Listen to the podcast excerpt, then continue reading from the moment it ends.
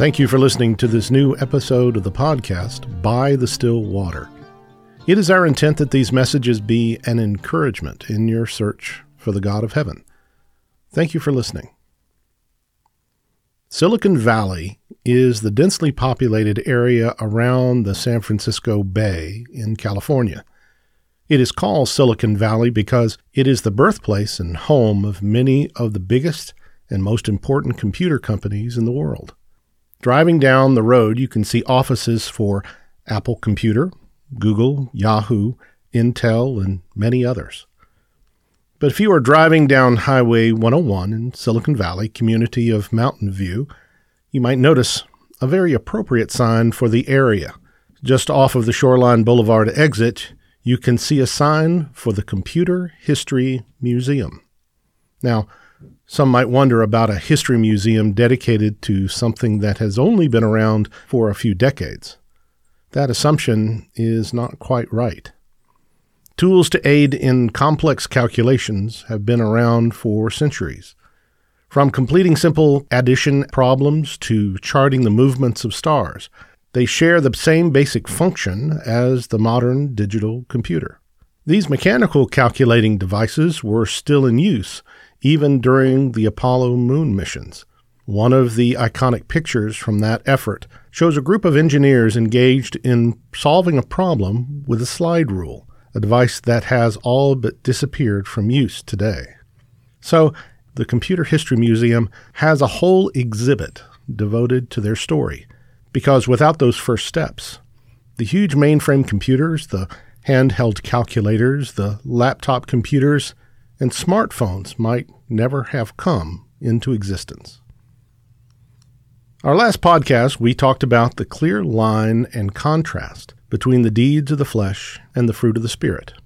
The Apostle Paul wrote in Galatians, But the fruit of the Spirit is love, joy, peace, patience, kindness, goodness, faithfulness, gentleness, self control.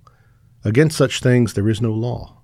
But this is a fully mature thought and description. In other words, you can think of it as a destination. This is the place a mature believer and follower of Jesus will find themselves, not the path to that destination. This can be illustrated by thinking of driving to a specific location. Since we were talking about the Computer History Museum, let's use that. If you ask the question, How do I get to the museum? There are different answers depending on your level of understanding. If you are familiar with Silicon Valley, someone might be able to simply tell you Take Highway 101 to the shoreline exit. That would be all the direction you would need. But what if you were visiting from some other area for the first time? More detailed instructions would be needed for you to successfully find the museum.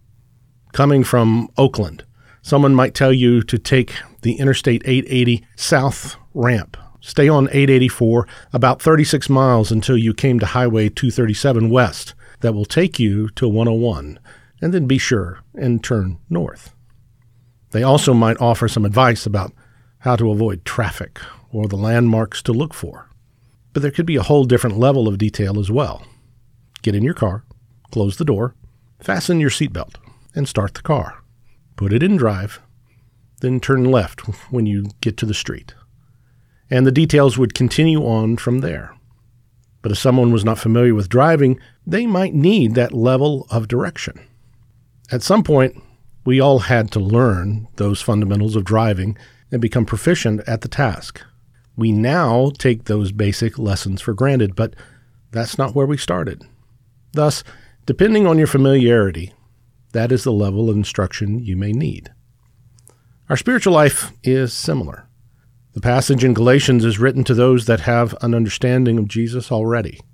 He is making the point what the spiritual destination looks like.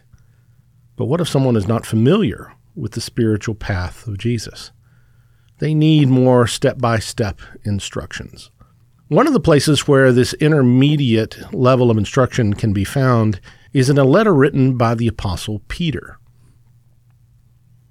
Grace and peace be multiplied to you in the knowledge of God and of Jesus our Lord, seeing that his divine power has granted to us everything pertaining to life and godliness through the true knowledge of Him who called us by His own glory and excellence.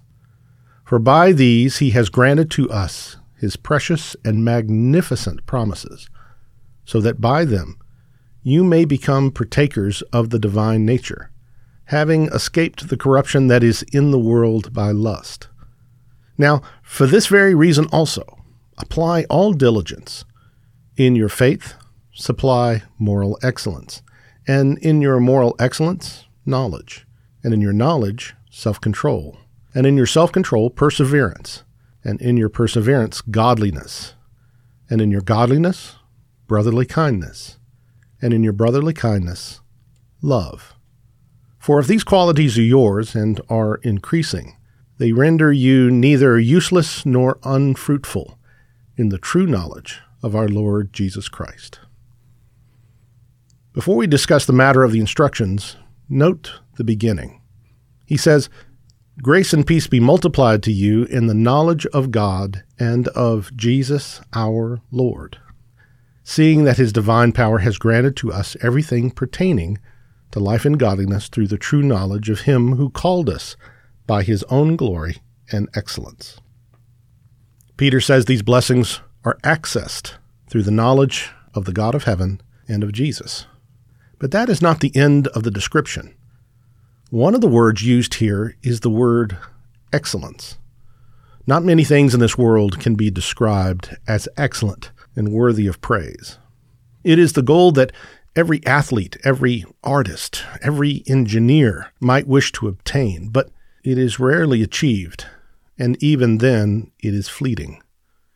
In contrast, the very nature of God is excellence and far above what we could achieve. Yet, what this passage says is that we have been granted access through the gospel to that excellence of God. Listen again as we find ourselves propelled forward, seeing that His divine power has granted to us everything pertaining to life and godliness through the true knowledge of Him who called us by His own glory and excellence. Peter moves this forward in the next verse when he writes, For by these he has granted to us his precious and magnificent promises, so that by them you may become partakers of the divine nature, having escaped the corruption that is in the world by lust.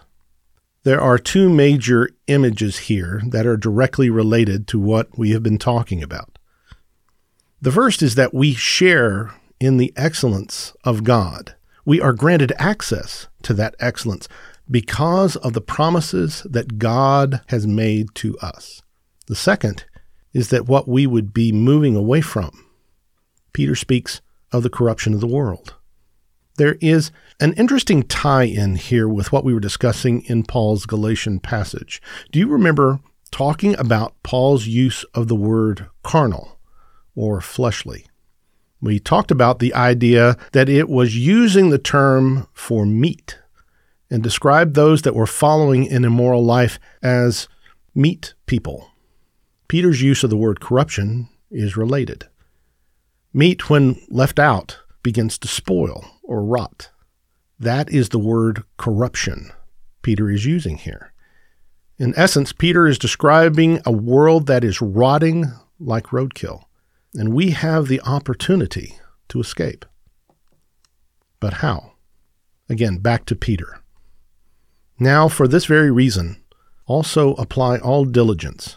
In your faith, supply moral excellence, and in your moral excellence, knowledge, and in your knowledge, self control and in your self control, perseverance, and in your perseverance, godliness, and in your godliness, brotherly kindness, and in your brotherly kindness, love. The actions described by Peter are diligence, faith, moral excellence, knowledge, self control, perseverance, godliness, brotherly kindness, and love. Each is connected to the others and builds upon one another. We will break these down further in future podcasts, but note that the fruit of the Spirit description in Galatians begins with love. If you remember, love, joy, peace. But Peter's process here ends in love. This is, in essence, a roadmap to take us away from the stench of a rotting world and towards the fruit of the Spirit and the excellence of the God of heaven. Can you imagine the awe and wonder of someone only familiar with a slide rule seeing a calculator for the first time? Can you imagine the awe and wonder of someone only familiar with a calculator seeing a smartphone for the first time? That is the story told by the Computer History Museum. The story told by the gospel is taking people only familiar with the ugliness and hopelessness of this world and showing them the glory and excellence and love of God. It tells them that they can leave the rotting world behind and share in the very nature of God. The fruit of the Spirit is the goal, and Peter's words mark out the roadmap. Are you ready for the journey? Buckle up.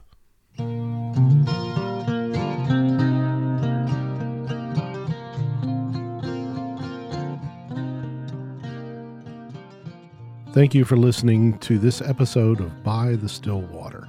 It is our desire that these messages reflect the true Word of God. If you would like to reach us, you can reach us by email at bythestillwater2024 at gmail.com. You can also find us on Facebook at By the Still Water Podcast. Please consider subscribing. This will alert you to new episodes when they are made available. Again, thank you for listening.